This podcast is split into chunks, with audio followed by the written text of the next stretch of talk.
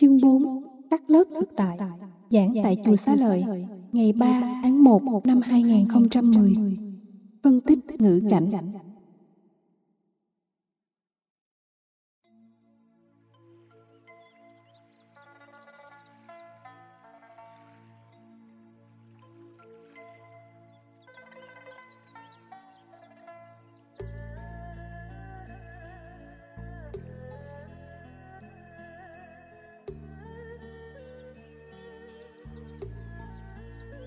Trong chương 4, ta nghiên cứu và thực tập về nghệ thuật các lớp thực tại.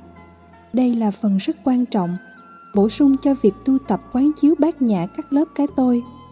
Nếu ta hiểu thực tại bao gồm mọi sự vật hiện tượng, từ những điều có thể hình dung được bằng mắt thấy, tai nghe, mũi ngửi, lưỡi nếm, cho đến những hiện tượng chỉ tồn tại đơn thuần trong ý niệm, thì việc các lớp chúng ta sẽ có tầm nhìn chân thật về bản chất của thực tại đang là nếu sự chấp mắc vào cái tôi dẫn đến ảo giác, đề cao hoặc hạ thấp chính mình, thì hai trạng thái tinh thần mâu thuẫn này làm dòng cảm xúc của con người luôn luôn trong tư thế thăng trầm và khó tìm được chân giá trị của hạnh phúc.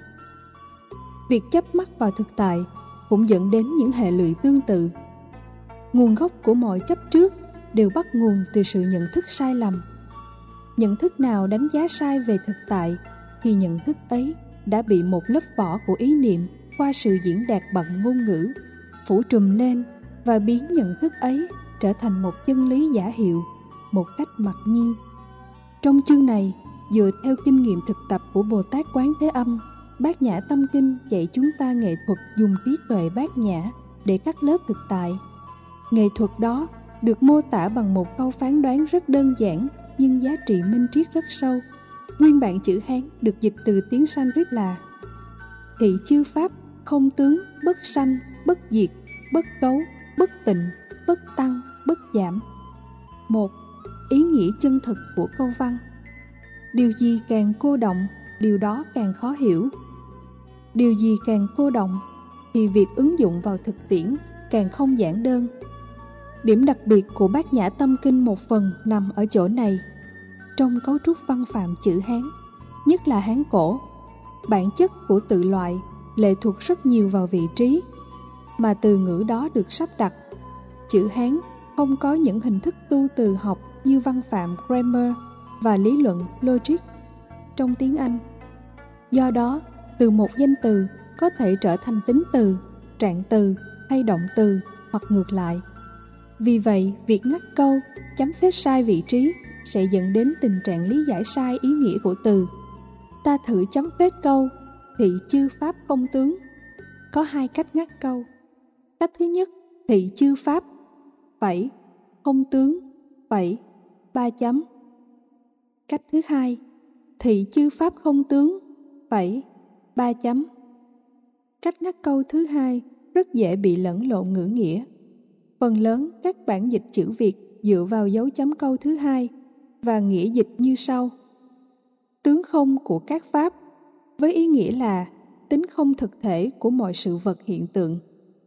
Nếu đặt câu đó ra khỏi ngữ cảnh của Kinh Bát Nhã, thì dịch nghĩa vẫn được xem là đúng, vì ở đây đang phân tích về bản tính, không tự tính của mọi sự vật. Nhưng nếu ta đặt ý nghĩa này trong ngữ cảnh của bài Bát Nhã Tâm Kinh, thì cách dịch như vừa nêu trên là có vấn đề. Theo ngữ cảnh, ý nghĩa đơn giản như sau. Mọi sự vật, hiện tượng, tức là chư pháp, đều không có thực tướng hay đều không có tự tính, tức là không.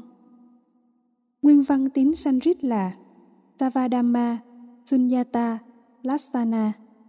Chữ Lassana là tướng, Sunyata là tính không và chữ Sanvadama là tất cả mọi sự vật hiện tượng. Theo ngữ cảnh Sanskrit, câu văn này nói rất rõ ràng rằng tất cả sự vật hay hiện tượng, bản chất của chúng là tính không. Hay tướng trạng được thể hiện và được chúng ta nhận thức là không thực thể. Nên lưu ý câu văn không mô tả ý nghĩa rằng tính không của mọi sự vật hiện tượng hay tính không thực thể của mọi sự vật hiện tượng. 2 ba lớp cắt của thực tại. Khi đánh giá mọi sự vật hiện tượng là không thực thể, thì việc cắt lớp thực tại được diễn ra bằng ba phán đoán kéo theo sau. Đó là bất sanh, bất diệt, bất cấu, bất tịnh và bất tăng, bất giảm. Trong bản việt dịch của chúng tôi, vế thứ ba tôi đổi thành vế thứ hai. Vế thứ hai đổi thành vế thứ ba thì bất sanh, bất diệt là một phạm trù triết học lớn nhất. Theo đó bất tăng, bất giảm là một phần kéo theo sau. Bất cấu, bất tịnh là một phần ứng dụng để xử lý cảm xúc, làm cho cảm xúc trong những tình huống nhơ uế, tâm vẫn được bình an vô sự. Phân tích thực tại. Một, mục đích. Ta thử đặt câu hỏi các lớp thực tại để làm gì? Để trả lời câu hỏi đó, tôi muốn nói rõ về khái niệm các lớp. Các lớp thực tại không phải là chặt chẽ thực tại theo chiều dọc chiều ngang, giống như chẻ một thanh củi, hay cắt ngang quả táo, hoặc cắt dọc, cắt ngang một trái dưa hấu. Cắt lớp là dùng lăng kính trí tuệ để nhìn thẩm thấu được bản chất thực của thực tại là gì. Khi cắt lớp thực tại như thế, mục đích của chúng ta là để nhắm đến điều gì? Cắt như thế nào chính là phương pháp và mục đích. Tuệ giác bát nhã luôn liên hệ đến hai phương diện này các thế nào là phương pháp nhận thức để hành giả không bị đánh lừa khi mắt thấy, tai nghe, mũi ngửi, lưỡi nếm, vân vân? Mục đích gì để con người không bị vướng mắc vào bất kỳ nhận thức sai lầm nào?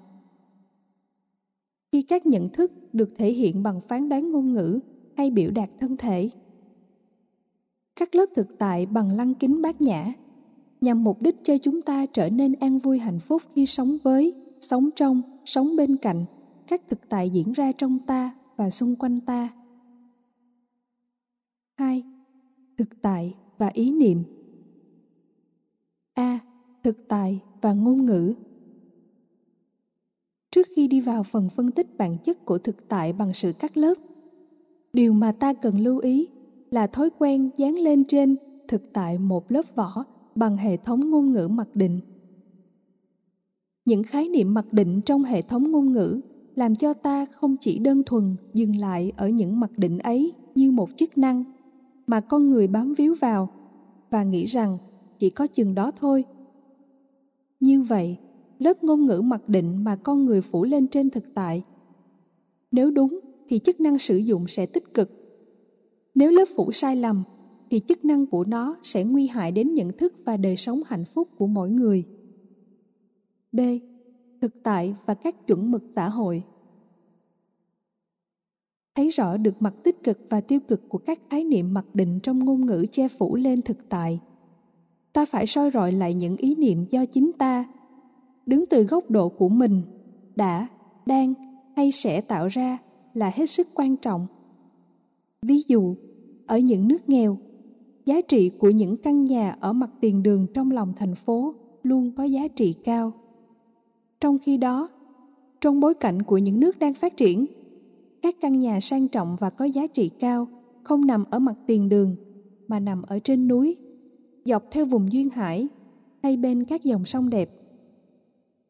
Đó là những ý niệm, khái niệm mặc định về giá trị nhà cửa tại các quốc gia được xem là chân lý về giá trị nhà cửa. Tại các nước phát triển, những nhận định vừa nêu dựa vào yên tĩnh, an ninh an toàn và nhiều phương diện khác. Tại các nước kém phát triển, khái niệm mặc định dựa trên tiêu chí làm ăn được. Nhà cũng chính là nơi vừa kinh doanh, văn phòng, vừa cũng là nơi ở. Như vậy, các dân tộc tùy vào bối cảnh kinh tế, xã hội mà có những hệ thống mặc định khác nhau. Tâm lý học xã hội gọi đó là các hệ thống chuẩn mực xã hội các hệ chuẩn mực này sẽ mặc định thực tại trong xã hội ấy.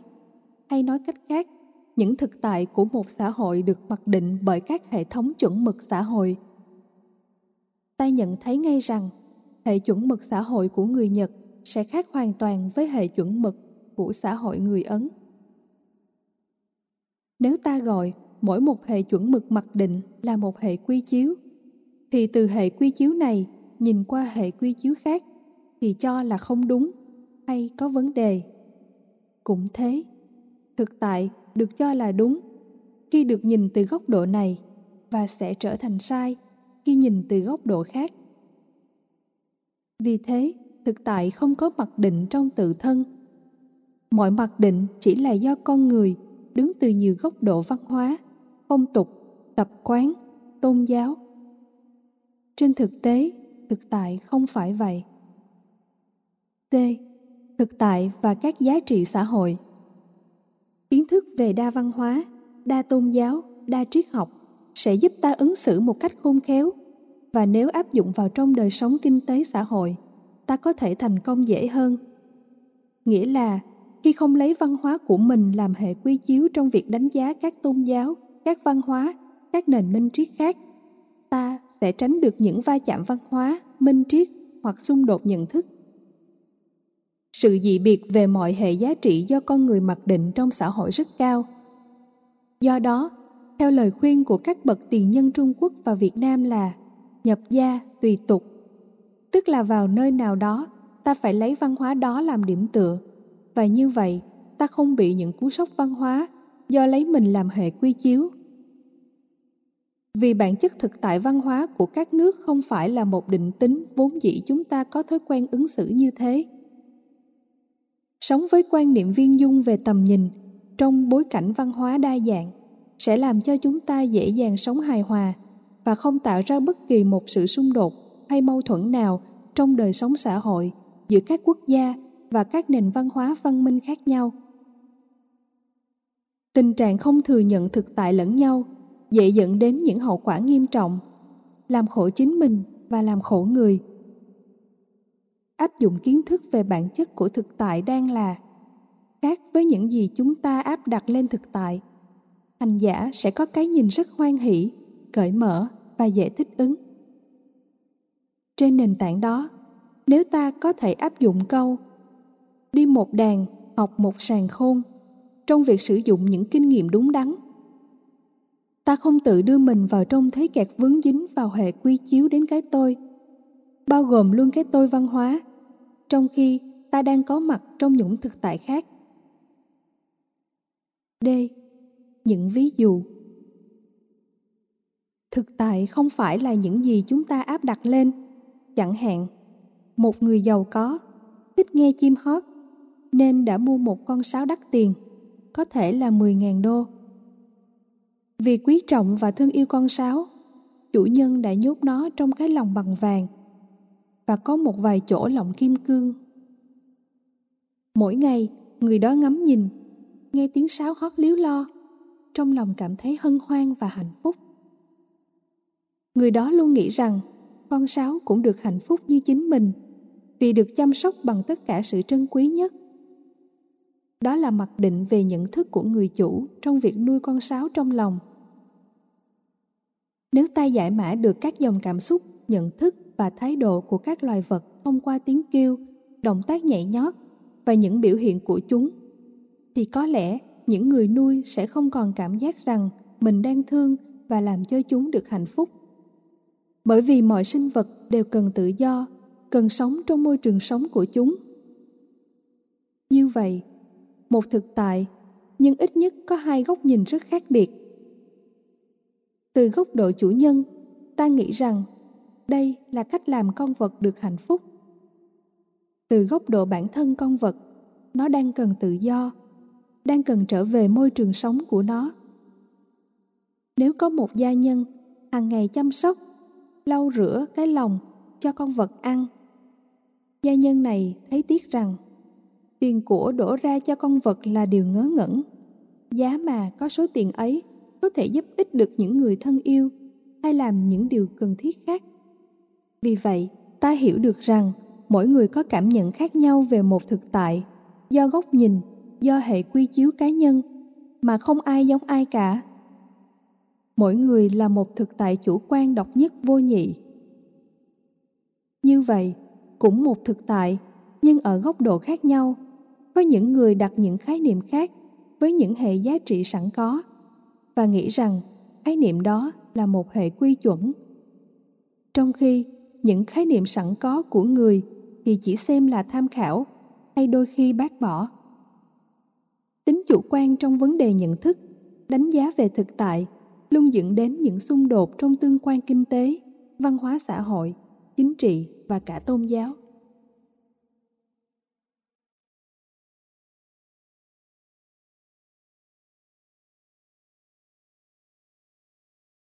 Với những ví dụ ta thấy việc các lớp thực tại nhằm giúp người thực tập thấy rõ rằng tuệ giác bát nhã sẽ giúp ta đánh giá thực tại như chúng đang là. Những điều người ta áp đặt lên hay tô vẽ lên trên thực tại không phải là bản thân của thực tại. Thấy được như thế, khi tiếp xúc với các tương quan xã hội, những bất đồng không trở thành mối đe dọa. Sử dụng tuệ giác ở phương diện tích cực ta sẽ thấy rằng những khác biệt sẽ bổ trợ nhau. Tính đa dạng và khác biệt qua những đặc thù khác với mình là một sự bổ sung, chứ không phải là loại trừ. Cái nhìn bổ sung dẫn đến sự bao gồm cảm thông và điềm tĩnh. Cái nhìn loại trừ dẫn đến tình trạng có mình không có người có người thì không có mình. Từ đó trở nên độc tôn, ích kỷ và xấu xa vì vậy, giá trị của việc cắt lớp thực tại không chỉ đơn thuần để thấy thực tại như là một bức tranh mà cốt để ta có những ứng xử khôn khéo trong đời. Điều này quan trọng hơn. Phân tích ba lớp cắt của thực tại. Bây giờ ta đi vào ba phương diện cắt lớp của thực tại, được nêu trong bát nhã tâm kinh. Một, không sanh, không diệt. Tất cả sự vật hiện tượng vốn không có thực thể, nên có thể được định nghĩa rằng chúng không sanh và không diệt. Lớp cắt không sanh không diệt của thực tại cho ta tầm nhìn chuẩn xác hơn về thế giới quan và nhân sinh quan. Về phương diện tục đế, tức chân lý mặt ước hay chân lý tương đối, ta thấy rằng hệ quy chiếu của sanh diệt chỉ phản ánh về bề mặt của thực tại, chứ không phải là bản chất của thực tại. Ví dụ, hình dung những gợn sóng nước nhấp nhô trên đại dương theo hình sin ta biết được hiện tượng này, lệ thuộc rất nhiều vào lực hút của mặt trăng và mặt trời, vào sức gió, hay vào những tác động khác của môi trường, như lực quay coloris của trái đất. Cũng thế, sóng nước trên sông cũng phụ thuộc vào lưu lượng và các điều kiện khác sóng nước trong ao. Hồ đều như thế.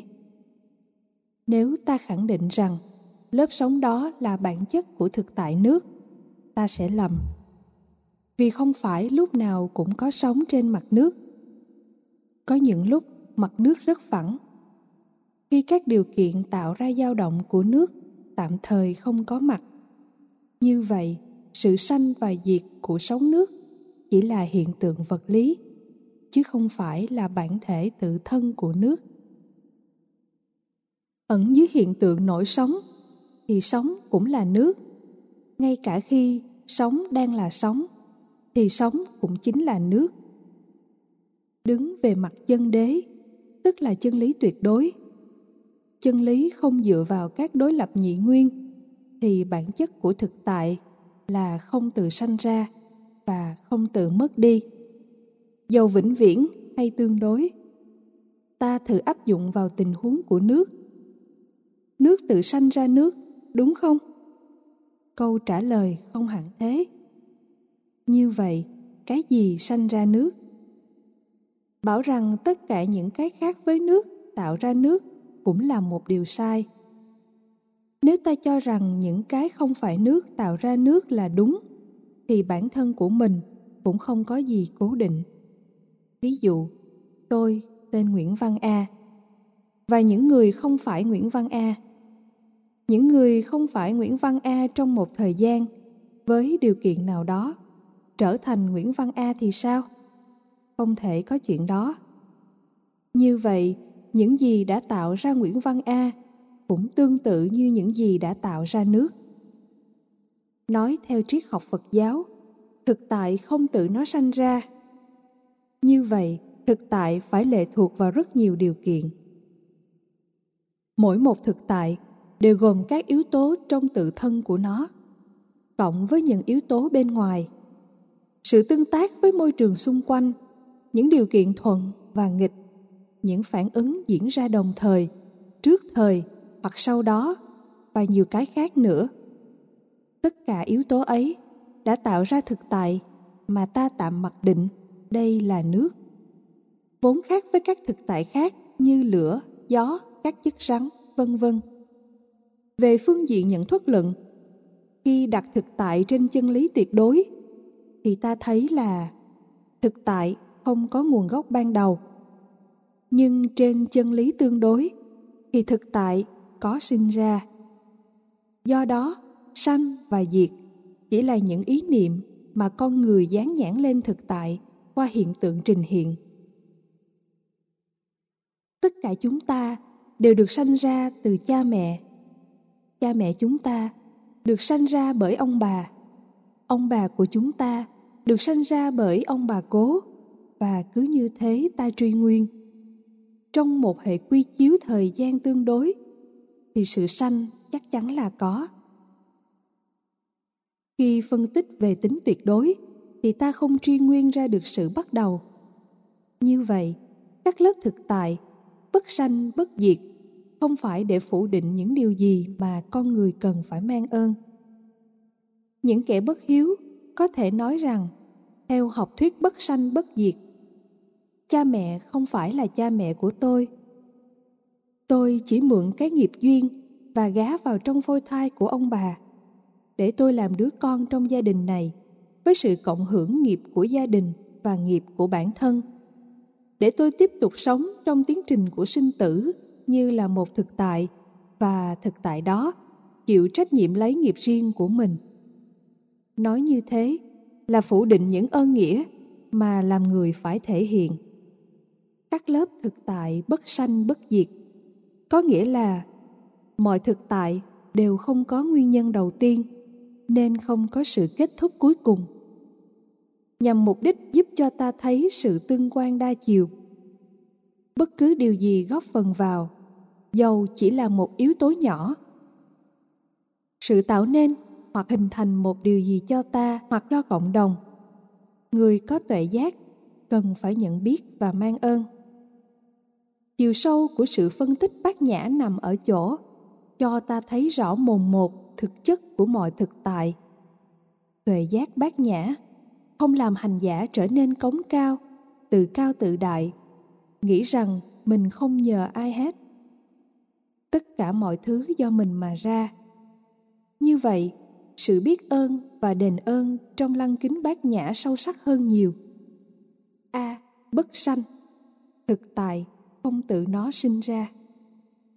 Vế thứ nhất của lăng kính là bất sanh. Nghĩa là mọi sự vật hiện tượng không tự nó sinh ra giúp người thực tập điều chỉnh được nhận thức sai lầm về những nguyên nhân đầu tiên của vũ trụ và sự sống. Các tôn giáo nhất thần bao gồm do thái, ấn độ giáo, thiên chúa giáo, tinh lành, chính thống, anh giáo, hồi giáo, nho giáo, vân vân. Cho rằng nguồn gốc đầu tiên của mọi sự vật hiện tượng, trong đó có con người, là thượng đế nếu đặt ra câu hỏi với các giáo sĩ của các tôn giáo này, vậy cái gì là nguyên nhân đầu tiên sanh ra thượng đế? Tất cả mọi câu trả lời đều giống nhau, bằng cách diễn đạt khác nhau là, thượng đế là siêu việt ngôn ngữ, siêu việt giới hạn, vượt lên trên những tương đối của con người, nên không thể nào áp dụng các giới hạn tương đối để đánh giá sự tuyệt đối là thượng đế. Thượng đế là vô sinh không ai sinh ra thượng đế hết. Thượng đế trong tự thân là sự hiện hữu, và do đó không có gì phá hủy được thượng đế. Triết gia lỗi lạc của lịch sử triết học phương tây tầm vóc như can, gián tiếp hay trực tiếp thừa nhận, thượng đế là một hiện hữu có thật. Thượng đế cũng có đặc tính chung, tức thượng đế không được bất kỳ cái gì sinh ra và thượng đế sinh ra các thứ khác lịch sử triết học cũng như lịch sử tôn giáo cứ như thế mà trôi chảy tới tận bây giờ và vẫn diễn ra theo tình trạng bất đồng. Về phương diện phật học, bát nhã tâm kinh xác định mọi sự vật hiện tượng không tự sinh ra, nên nó cũng không phải do cái khác sinh ra, mà là một quy trình tương tác đa chiều, nên thượng đế không phải là nguyên nhân của vũ trụ và con người. Do đó việc mang ơn đáp nghĩa với thượng đế là không tương thích. Từ đó, học thuyết phật giáo quay trở về với con người và đặt con người vào tương quan xã hội với bốn ơn lớn là ơn tổ quốc, ơn cha mẹ, ơn thầy cô giáo, ơn tất cả mọi người và chúng sinh. Tầm nhìn đó rất thiết thực, rất nhân bản. Giá trị của tư tưởng đó làm cho con người sống trong cộng đồng. Nếu có nhờ ai giúp đỡ dầu chỉ là gián tiếp trong một khoảng thời gian ngắn ngủi, không đáng kể, cũng phải hàm ơn. Huống hồ, điều được giúp đỡ là một việc quan trọng hoặc có giá trị hay có ảnh hưởng lớn đến sự thành công hay hạnh phúc. Như vậy, khi ta thực tập bất sanh, mọi sự vật không từ nó sinh ra, ta sẽ có cái nhìn rất rõ về tính tương quan đa chiều. Vì vậy, ứng xử của ta trong tình huống này là giải phóng sự nô lệ của tâm thức ta ra khỏi ách thần linh. Nô lệ và thần linh là mất tự do lớn nhất. Con người trong xã hội ngày nay đấu tranh cho sự tự do như nhân quyền, bình đẳng, mậu dịch, chính trị và nhiều loại tự do khác, nhưng lại không thấy rõ được rằng việc giải phóng loài người ra khỏi ách nô lệ thần linh là tự do lớn nhất. Với tự do ấy con người sẽ điều chỉnh được những nhận thức sai lầm từ tôn giáo, từ triết học, để sống có trách nhiệm trọn vẹn với bản thân. Và đây là tự do đích thực. Khi cho rằng mọi sự vật không tự sinh ra, chủ nghĩa duy vật quy kết nguyên nhân đầu tiên của vũ trụ là vật chất. Chủ nghĩa duy tâm cho rằng nguyên nhân đầu tiên của vũ trụ là tâm. Cả hai đều không còn chỗ đứng, nếu không nói là sai rất nhiều nhà tư tưởng quy kết đạo phật là thuyết duy tâm và thỉnh thoảng trong phật giáo cũng có các nhà phật học cho rằng đạo phật là duy tâm. Bởi vì thấy đức phật phân tích quá nhiều về tâm ở trong kinh, phân tích về tâm để chuyển hóa tâm, khác hoàn toàn cho rằng tâm là nguồn gốc của mọi sự vật hiện tượng, bao gồm thế giới vật chất. Câu dẫn đến sự tranh luận nhiều nhất, đó là bài kệ trong kinh hoa nghiêm mà mỗi buổi chiều các vị tu sĩ Bắc Tông trong các ngôi chùa Bắc Tông thường tụng trong các khóa lễ cúng cô hồn. Ân quán pháp giới tính. Nhất thiết duy tâm tạo. Nghĩa đen là Cần phải quan sát về bản chất của mọi sự vật, hiện tượng hay thế giới vũ trụ. Tất cả đều do tâm tạo. Từ đó nhiều người đã quy kết đạo Phật là di tâm. Câu này cần phải được hiểu theo hai nghĩa. Nghĩa một, tâm là nguồn gốc đầu tiên của vật chất và từ đó có ra thế giới thiên hình vạn trạng như ta thấy. Như vậy, tâm là nguyên nhân khởi thủy. Nếu hiểu theo nghĩa đen này, thì rõ ràng đạo Phật là chủ nghĩa duy tâm, đối lập với chủ nghĩa duy vật và chủ nghĩa Mark Lenin cho rằng vật chất là nguyên nhân khởi thủy. Từ vật chất có ra tâm thức. Và tâm thức là một phần của bộ não, mà bộ não là vật chất. Cho rằng thế giới hiện thực bắt đầu từ vật chất hay bắt đầu từ tâm đều là sai lầm, cực đoan, không phải là chánh tri kiến. Nghĩa thứ hai cần phải hiểu trong ngữ cảnh này là gì? Bản chất của mọi hiện tượng tâm lý đều bắt nguồn từ tâm. Vì một trong 15 nghĩa của chữ Pháp là hiện tượng tâm lý. Vấn đề ở chỗ là ta dịch chữ Pháp trong ngữ cảnh này có nghĩa gì mới quan trọng? Cứ thấy chữ Pháp là dịch sự vật hiện tượng, thì câu nhất thiết Pháp duy tâm tạo có nghĩa là mọi sự vật hiện tượng do tâm tạo ra. Làm sao mà không rơi vào chữ nghĩa duy tâm được? Nếu pháp được hiểu là hiện tượng tâm lý, tức tâm sở do tâm dẫn đầu thì rõ nghĩa hơn thậm chí các hành động của lời nói và việc làm cũng là một pháp do tâm dẫn đầu. Có gì là sai? Ở đây nói đến mối liên hệ hai chiều giữa ý thức và hành vi. Khi mới phát khởi theo chiều hướng nào đó hành vi sẽ kéo theo sau với sự tương thích. Có lúc ta không thực hiện được hành vi bởi những rào cản luật pháp, bởi những ngăn chặn, bởi những lý do tế nhị, bởi những nghi thức hay những chuẩn mực ứng xử, bởi sự kiềm chế bản thân. Điều này không có nghĩa là hành vi không được đạo diễn bởi tâm ý thức. Vì thế, trong nghĩa thứ hai, tất cả các hiện tượng tâm lý và những hành động con người đều do tâm tạo tác. Giống như chiếc xe lăn theo con vật kéo, như bóng đuổi theo hình. Âm thanh đồng hành với cái tiếng. Rõ ràng đây là nguồn lực ta cần thấy rõ để xử lý những bế tắc phát sinh từ nguồn gốc, chứ không ở ngọn ngành. Phương diện thứ hai là phương diện ứng dụng trong khoa học và các lĩnh vực nghệ thuật. Mọi ý tưởng công việc đều do tâm tạo ra, rõ ràng là thế. Ý tưởng luôn luôn đi trước. Ví dụ, nhìn thấy con chim lượn trên bầu trời, các nhà khoa học đã chế tạo ra máy bay. Như vậy, hình ảnh máy bay mà ta thấy là phát xuất từ ý niệm về sự bay và thăng bằng ở trên bầu trời. Ý niệm luôn luôn đi trước và sự vật nhờ đó được phát minh. Dựa vào góc độ đó, ta thấy việc đánh giá tầm quan trọng của ý thức sẽ giúp ta phát minh ra những sự vật mới. Nếu những ý tưởng đó mang quy luật phù hợp với tương quan nhân quả. B. Bất diệt Thực tại không mất đi vĩnh viễn. Đối với vế thứ hai của lớp thứ nhất, mọi sự vật hiện tượng không mất đi vĩnh viễn, nhất thiết chư pháp bất diệt thì không có lý do gì ta phải bị khổ đau cùng cực với sự ra đi của người thân hoặc sự mất đi của một sở hữu nào đó mà ta đã phải dành dụm đến mấy mươi năm mới có được. Ta không thể mặc cả được với cái sống và cái chết. Ta chỉ có thể cố gắng làm cho điều đó diễn ra theo cách tương đối mà mình đã có sự chuẩn bị. Hầu như cuộc sống chọn lấy ta và cái chết cũng chọn lấy ta, chứ ta không chọn lấy chúng. Ngoài những người tự tử, tức là mất sự kiểm soát của tâm, không còn nhận thức đúng sai, nên tự kết liễu bản thân và cho rằng kết thúc như thế là chấm dứt mọi khổ đau. Đó là sự sai lầm về nhận thức.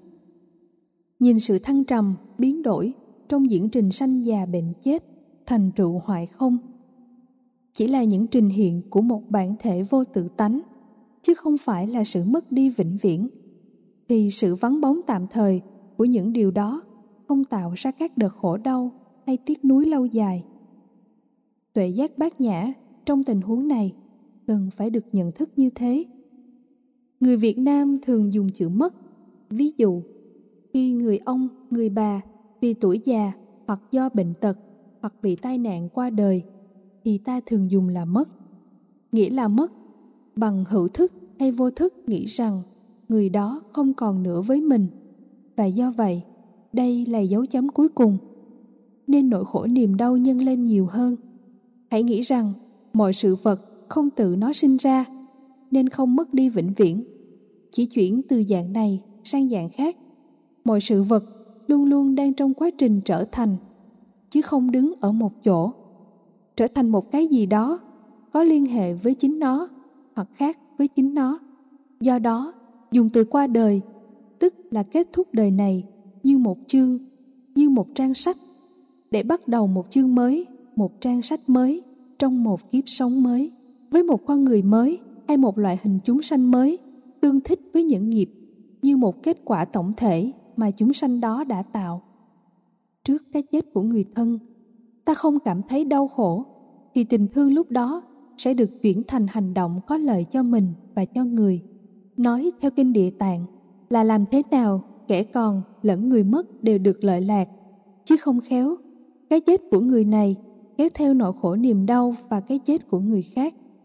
Khi nga chết có đôi có cặp, vì nghĩ rằng bạn đời của nó qua đời, thì nó không còn ý nghĩa gì để sống nữa, nên chết theo. Nhiều đôi vợ chồng già có mấy mươi năm hạnh phúc cũng nghĩ thế mất người bạn đời là mất hết tất cả nên thà chết còn hơn. Có những ngẫu nhiên, khoảng vài ngày hay một trăm ngày hoặc một năm sau khi người thân qua đời, người còn lại chết theo nếu ta mê tín cho rằng trùng tan hay sát chủ. Thực ra, tình thương lưu luyến nhiều quá và sự tổn thất như một sốc nặng gọi là chấn thương tâm lý làm cho người còn lại dần già suy kiệt các chức năng sinh vật lý, cộng với tuổi già, làm người đó bị chết đi. Trong trường hợp những đôi vợ chồng trẻ, một người đi trước, người còn lại dù có thương người kia đến đâu cũng hiếm khi chết theo. Kiến thức về mọi sự vật không mất đi vĩnh viễn sẽ giúp ta giải phóng được tâm lý bám víu vào cuộc đời, bám víu vào những điều mê đắm và bám víu vào sự sống. hai Không tăng, không giảm. Các lớp thứ hai bằng lăng kính tuệ giác là mọi sự vật hiện tượng không tăng thêm và không giảm đi. Chúng được bảo hòa. Điều này hơi khó hiểu trên mặt hiện tượng nhưng rất dễ dàng nhận ra ở mặt bản thể. Trên mặt hiện tượng, nếu buổi sáng sớm ăn một tô hủ tiếu thật no, sau đó đi làm việc đến trưa, cảm thấy bao tử bắt đầu hơi trống rồi. Ta có cảm giác rằng thực phẩm đã được tiêu hóa. Thực ra, khi ta ăn, thực phẩm tăng trong bao tử, tổn giảm ở tô hủ tiếu.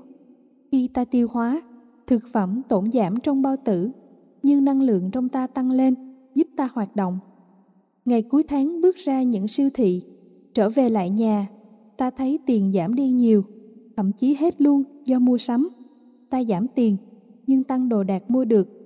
Siêu thị tăng tiền, nhưng giảm hàng hóa do ta mua. Ý niệm về sự giảm tiền trên sẽ đưa đến hệ quả là phải nghĩ đến việc tiện tặng, quản trị tài chính như thế nào để đề phòng xa những bệnh tật, lệ tiết, giao thiệp, hiếu thảo, nuôi nấng con cái, giúp đỡ anh chị em, người thân, dẫn đến sự tính toán cân đối ngân sách gia đình. Nếu không có sự tăng giảm các khoản chi tiêu trên cơ sở những ưu tiên và hiểu biết cảm thông, thì tình cảm vợ chồng có thể rạn nứt vì những điều không có giá trị gì cho ai. Như thế, tuy tăng khoản chi này, giảm khoản chi kia, trên tổng thể vẫn bảo hòa với số tiền lương hàng tháng. Trong thí nghiệm nổi tiếng của Lavoisier về nguyên lý bảo toàn năng lượng và vật chất, ông đã chứng minh một cách khoa học rằng vật chất chẳng tăng hay giảm đi đâu, mà chúng chỉ trao đổi năng lượng để trở thành vật chất hoặc và năng lượng khác. Từ đó, năng lượng và vật chất cũng chẳng mất đi đâu.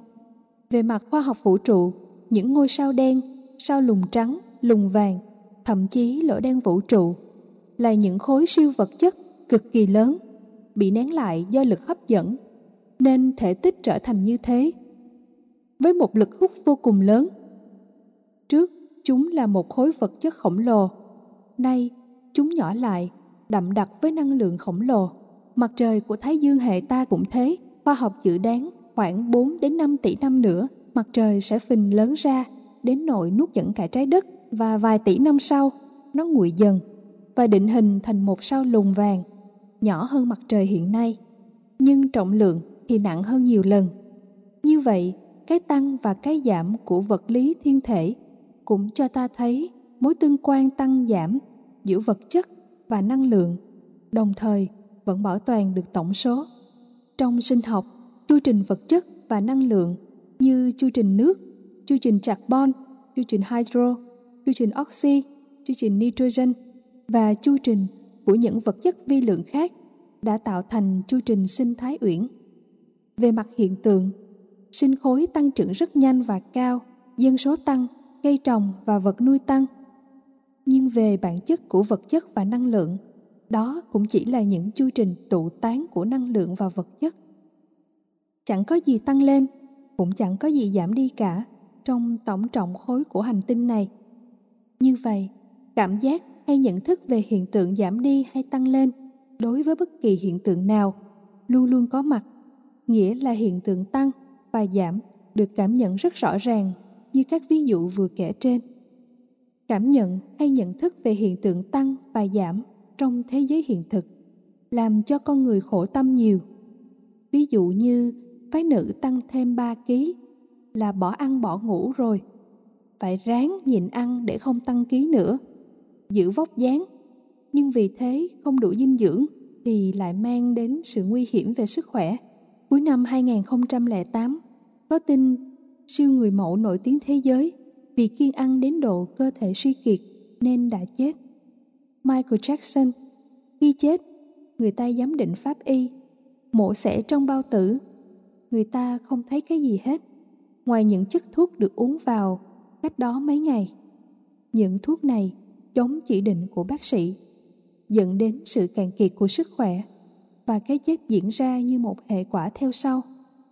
Trên mặt hiện tượng, nếu tăng cân không phải do bệnh lý, thì sự tăng cân là sự giảm thực phẩm ngoại thân khi ăn vào, hoặc giảm tiêu thụ năng lượng của cơ thể để tích lũy năng lượng vật chất qua sự tạo mở mà thôi. Như một nhà đầu tư trong thương trường, do thắng lợi lớn nên tiền vốn được tăng lên gấp nhiều lần. Đó là một khoản lời lớn. Điều này làm cho nhà đầu tư có cảm giác hạnh phúc ăn mừng và nhiều người đắm vào sự hưởng thụ vì thấy rõ là mình được gia tăng của cải từ vốn đầu tư khi bị thua lỗ từ một doanh nhân rất thành công nay trở thành trắng tay, người đó mặc cảm với bản thân và có khuynh hướng không muốn tiếp xúc với bất kỳ những người nào trước đây mình đã từng tiếp xúc. Vì bây giờ, mình không còn là gì so với họ. Thực ra, tiền của chỉ chạy từ túi người này qua túi người khác. Vấn đề là nhân duyên có đủ để nó tích lũy lại hay tiêu tán đi mà thôi.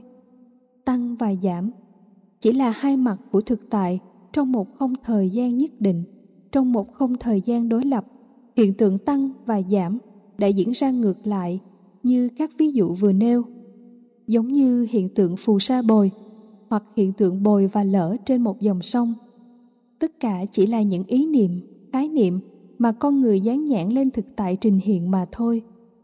Đó là cái nhìn tương tức của trí tuệ bất tăng, bất giảm về thực tại. Cho nên, nếu không tiếp cận với bản chất của các hiện tượng vật chất để thấy được bản chất của thực tại là không tăng, không giảm, thì mỗi một hiện tượng tăng trên bề mặt của thực tại sẽ làm chúng ta có thể mừng, có thể lo. Và ngược lại, mỗi một hiện tượng giảm trên bề mặt của thực tại có thể làm cho chúng ta đau khổ hay hạnh phúc. Những điều tăng hay giảm đó không phải là những thứ chúng ta cần. Về mặt tâm lý việc quán chiếu về mọi sự vật hiện tượng không tăng, không giảm, giúp ta có cái nhìn quân bình dòng cảm xúc. Áp dụng cái nhìn này trong mối tương quan xã hội sẽ mang lại những giá trị tinh thần thâm thúy và rất tích cực. Dòng cảm giác đau khổ làm cho con người trở nên teo hẹp, co rút bản ngã cái giảm. Và nguy hại hơn, sự đau khổ ấy có thể trở thành âm tính, là trạng thái mặc cảm tự ti trong khi niềm tự hào, hãnh diện, khi nghĩ mình được tăng trưởng một điều gì đó, làm người đó giãn nở cái tôi, bành trướng bản ngã, cái tăng. Và sự tự hào này có thể trở thành dương tính, đó là tính ngạo mạn. Thực ra, cái ngã chẳng tăng hay giảm gì cả. Giãn nở là dương tính của cái tôi, còn teo hẹp là âm tính của cái tôi. Âm và dương của cái tôi đều là hai thái cực nên tránh, trong khi vô ngã là quay trở về hiện thực, ở ngay bản chất của thực tại đang là, để thấy rõ thực tại ấy, mà không bị vướng dính vào thực tại ấy. Trong lúc thực tại ấy đang tăng hay đang giảm, vì ta biết rất rõ tăng và giảm chỉ là những biểu hiện trên bề mặt của thực tại, chứ không phải là bản chất của nó. Cái gì thuộc về bản chất, cái đó không thay đổi phải có một định tính lâu dài. Trong khi trên thực tế, mọi thực tại đều biến thiên theo quy luật riêng của nó. Đôi lúc, ta muốn thực tại diễn tiến theo chủ quan của ta, nhưng điều đó không xảy ra nếu không hội đủ các nguyên nhân và điều kiện tính. Vì thế, bản chất của hiện tượng tăng hay giảm là do duyên sinh. Chúng trình hiện trong chuỗi sinh, trụ, hoại, diệt theo lẽ duyên sinh thấy rõ được sự tuần hoàn như vậy, dòng cảm xúc tích cực sẽ bắt đầu xuất hiện. Lúc đó, ta có đủ khôn ngoan để xử lý những tình huống diễn ra ngoài ý muốn của chúng ta. Ví dụ, do một tai nạn hoặc bị trộm cướp mà ta bị mất mát, bị thiệt hại một khối tài sản cực lớn. Ta nghĩ rằng không thể nào tái tạo được nữa. Nhiều người tiếc nuối, khổ đau ghê gớm. Hệ quả là ta tự hành hạ chính ta bằng nỗi khổ niềm đau dày vò ngày đêm, không quên được nỗi khổ niềm đau đó sẽ tăng lên gấp hai, ba lần hoặc nhiều hơn nữa tùy theo mức độ quan trọng hóa mà ta dán cho tài sản đó, và ta lại tiếp tục gieo rắc nỗi khổ niềm đau ấy cho những người thương yêu ta nữa. Bác Nhã Tâm Kinh dạy ta cách thức quán chiếu trong trường hợp khổ đau này rằng, Nhân duyên đã ly tán thì tài sản tất chuyển đi. Nếu do tai nạn hoặc tài sản ấy thực ra không hề mất, vì đã có một người nào đó đang sử dụng nó. Nếu do trường hợp bị trộm cướp và kẻ cướp ấy sẽ nhận lại cái quả mà họ đã gieo theo luật nhân quả nghiệp báo. Hãy tội nghiệp cho những kẻ vô minh ấy về những ác quả mà họ sẽ thọ nhận, hoặc thay vì cho rằng mình bị mất ta nghĩ rằng ta đang bố thí cho người đang có nhu cầu cực kỳ khẩn thiết mà họ không thể không làm việc ác này để cứu sinh mệnh của họ hay người thân. Hãy rải tâm từ bi mà cầu nguyện cho họ được tai qua nạn khỏi bằng sự bố thí của mình.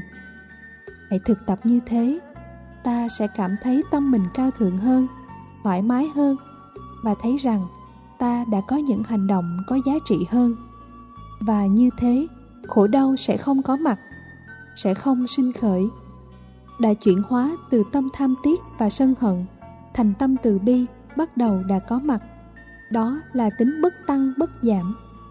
Cái nhìn đó hoàn toàn hiện thực, rất bao dung. Và như vậy, ta giải phóng được khổ đau. Ta có thể nhận thấy tính bất tăng, bất giảm, thể hiện qua những hoạt động từ thiện của những tổ chức từ thiện, những chương trình từ thiện hay những cuộc đấu giá từ thiện. Những người nhiều tiền chia sẻ bớt cho người bất hạnh. Cho dù hành động từ thiện ấy có phần kết thúc bằng cái tôi rộng lượng, cái tôi giúp đỡ, tuy nhiên, điều ấy vẫn có ý nghĩa và có giá trị cho các mảnh đời bất hạnh. Học trí tuệ bát nhã về bất tăng bất giảm để ứng dụng vô ngại hơn. Không sanh diệt, không tự nó sanh ra, không tự nó mất đi. Mọi hiện tượng chỉ chuyển từ dạng này sang dạng khác thì tự thân hiện tượng ấy đã không tăng, không giảm rồi. Bởi vì có sanh là tăng, có diệt là giảm. Trên hiện tượng giới, thực tại xuất hiện như có sanh và có diệt, có tăng, có giảm.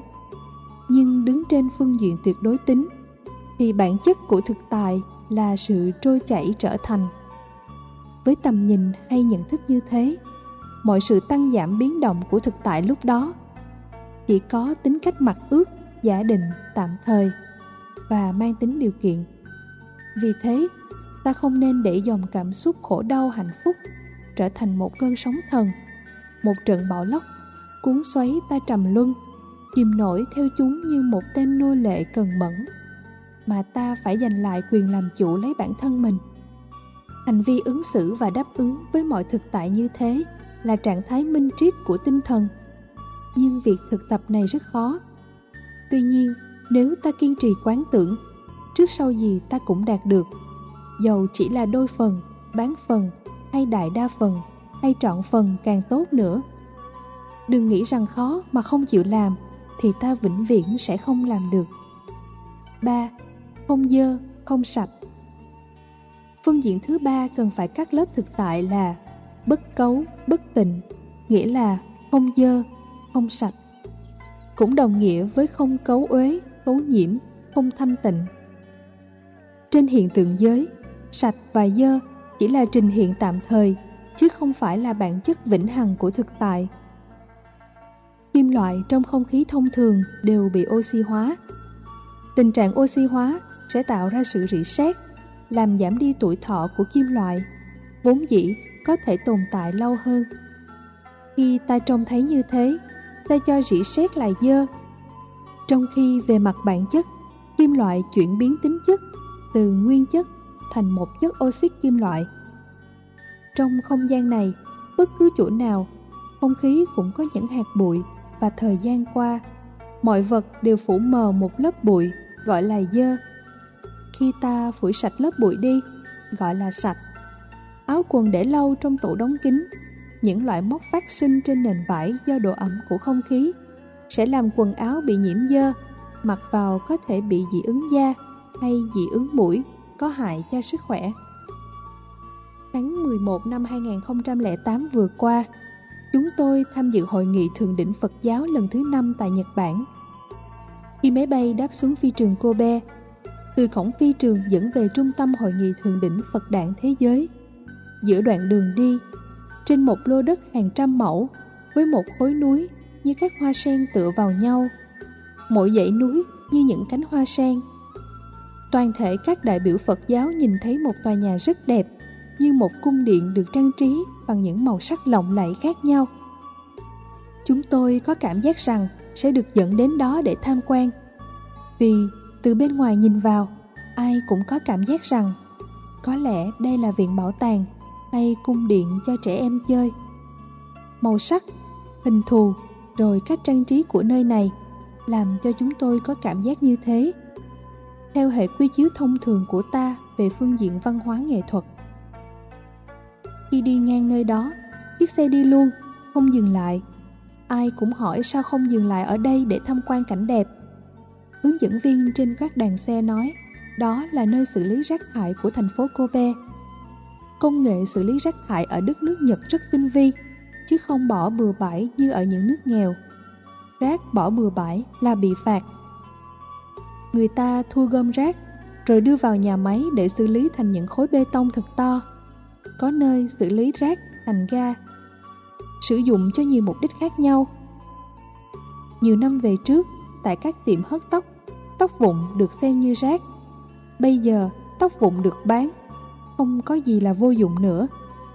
Trong các xưởng gỗ ngày nay, mặt cưa hoặc gỗ vụn được nén lại thành những loại gỗ ép, không có gì bỏ hết, cũng chẳng còn dơ và sạch. Vùng sông nước ở miền Nam Bộ Việt Nam trước đây, người nghèo dùng đọt non và bông lục bình để ăn. Bây giờ người ta sử dụng công nghệ trồng lục bình cao khoảng chừng 5 đến 6 tấc rồi cắt ra. Phần được cắt ra này phơi khô và chế biến thành các loại nệm, đệm, thậm chí giả những loại mây tre lá. Như vậy, rác trở thành hoa, vật vô dụng trở thành hữu dụng. Chỉ cần ta có kiến thức sự vật, không tăng không giảm. Biết sử dụng thì nó tăng, không biết sử dụng thì nó giảm. Định luật bảo toàn của nó chuyển từ dạng này sang dạng khác biết sử dụng như thế giúp ta có được nhiều tính năng và phụng sự cho con người một cách hợp pháp, thì hạnh phúc được nâng cao. Thấy người campuchia ăn mắm bò hóc ta chê dơ, hôi. Còn người campuchia chê ta ăn mắm tôm thối. Người pháp mê phô mai các member, người khác chê thủm người tàu ăn đậu hũ lên men khô có mùi thối, còn người Việt ăn chao không thối. Trước khi xà phòng được chế tạo, mỗi khi rửa tay, người ta chỉ biết lấy nước tẩy rửa. Thậm chí, người ta có thể tạo ra một vật nhám nhám, dùng lòng bàn tay mình, cọ sát, mài rửa chung với nước. Sau đó, dùng những loại thực vật phơi khô, xoa lên, thì mùi thơm rất ấn tượng. Người Nhật Bản, cho đến bây giờ, dầu công nghệ cao vẫn còn sử dụng phương pháp truyền thống này. Đó là những loại lá khô đặc biệt, có những mùi giống như quế của Việt Nam, có khả năng khử trùng và tạo ra mùi thơm. Người ta nghiền nát ra, cho vào những loại nhỏ và bán những loại nhỏ như thế khoảng 30 đến 40 đô. Phương Tây làm ra những chai thuốc tẩy nhỏ, không cần phải có nước để rửa lại bán khoảng 1 hoặc 2 đô thôi. Vậy cái dơ không bao giờ vĩnh hằng. Cái dơ sẽ được tẩy sạch tức khắc bằng cách chỉ sử dụng những loại nhỏ trên hoặc nhiều hóa chất tẩy rửa khác. Cái sạch cũng thế, không bao giờ là vĩnh hằng. Sạch có thể chuyển biến thành dơ khi bụi bám, ảnh hưởng oxy hóa, sự rỉ sét, vân vân. Nên ta không nên cố tình bám chấp trong hệ sinh thái của hành tinh xanh này, các vi khuẩn, nấm mốc đã, đang và sẽ hoạt động không ngừng nghỉ, ngày cũng như đêm. Có không khí hay không cần không khí, chúng hoạt động cực kỳ tích cực trong những môi trường tương thích của chúng. Những khuẩn lên men thối ấy phân hủy tất cả những vật chất hữu cơ.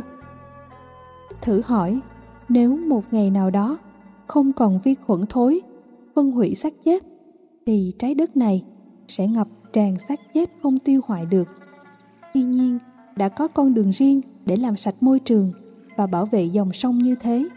Như vậy, dơ và sạch trên thế giới hiện tượng là những khái niệm, ý niệm mà tay dán nhãn lên những hiện tượng diễn ra trên bề mặt thực tại.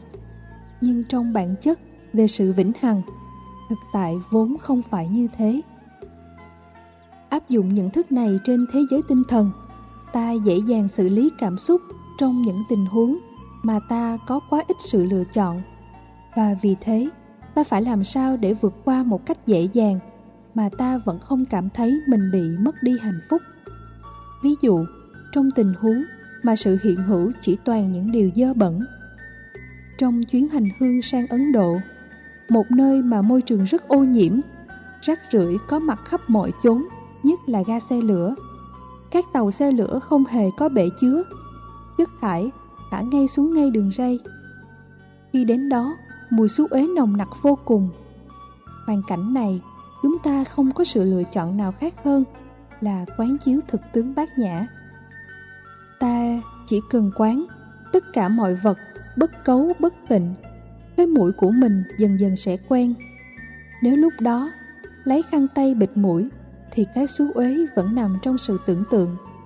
Ta cũng quán bất cấu bất tịnh nhằm mục đích thấy rõ được giá trị tâm linh là quan trọng nhất. Trong chuyến hành hương, chứ không phải là sự hưởng thụ ăn uống, cảnh quan như chuyến du lịch hưởng thụ, cung phụng cho năm uẩn.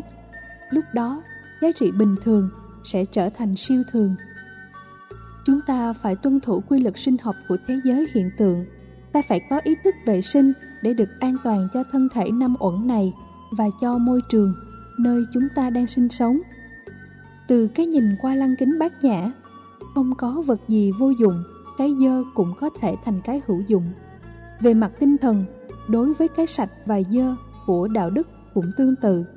Phạm trù dơ và sạch trong phạm vi đạo đức cũng là những ý niệm hay khái niệm dán lên thực tại. Từ góc độ của mỗi hệ quy chiếu mà thôi.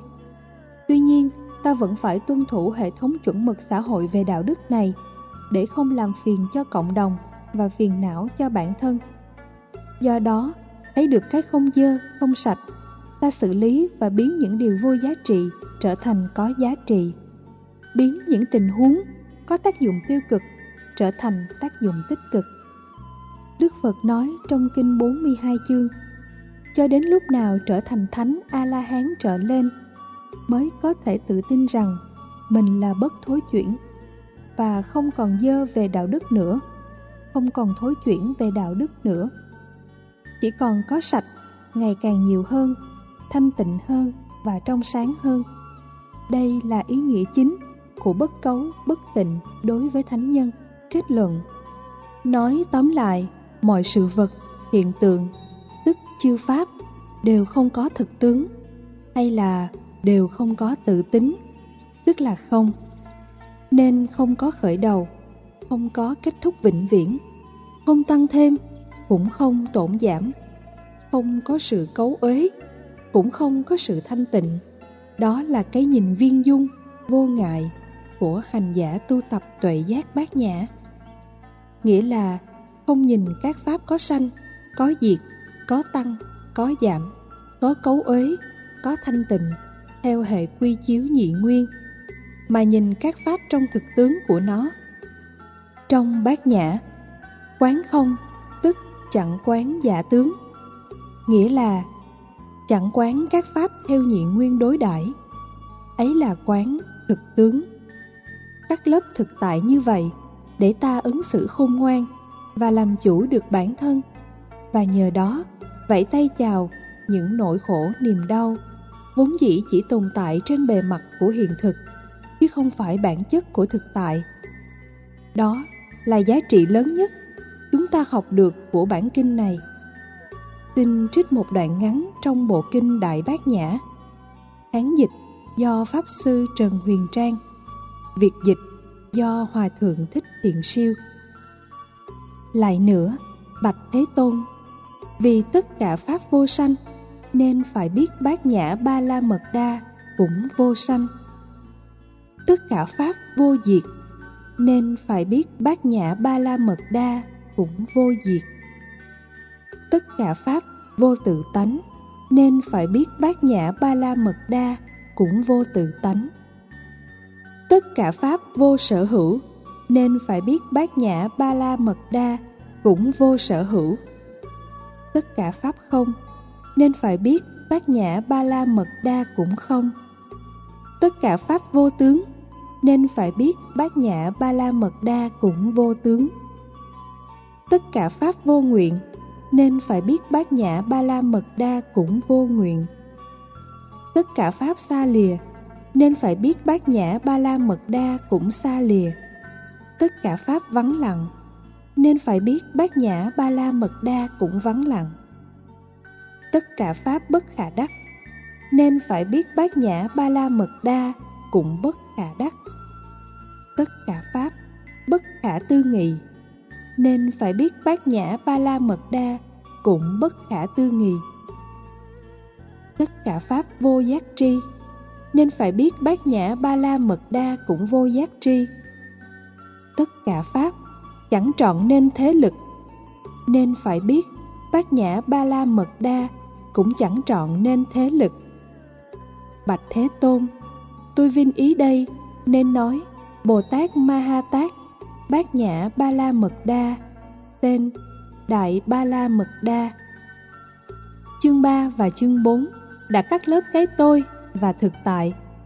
Hai pháp này được bồ tát long thọ giải thích trong bộ đại trí độ. Hai pháp thu nhiếp tất cả pháp là chúng sinh, tức cái tôi, và pháp, tức thực tại hai pháp do nhân duyên hòa hợp sinh nên chỉ có giải danh vô tự tánh. Nếu pháp vô tự tánh tức pháp vô sinh. Vì hai pháp này vô sinh nên biết hết thảy pháp không. Chương kế tiếp chúng ta sẽ tiếp tục cắt lớp tất cả các thực tại khác bao gồm 6 giác quan, 6 đối tượng giác quan, 18 nhóm thực tại, 12 nhân duyên và tứ diệu đế. Cho nên trong tánh không, không có sắc, thọ, tưởng, cũng không có mắt, tai, mũi, lưỡi, thân và ý căn, không có sắc, thanh, hương, vị, xúc, pháp, không có 18 giới, từ mắt đến ý thức, không hề có vô minh, không có hết vô minh, cho đến không già chết.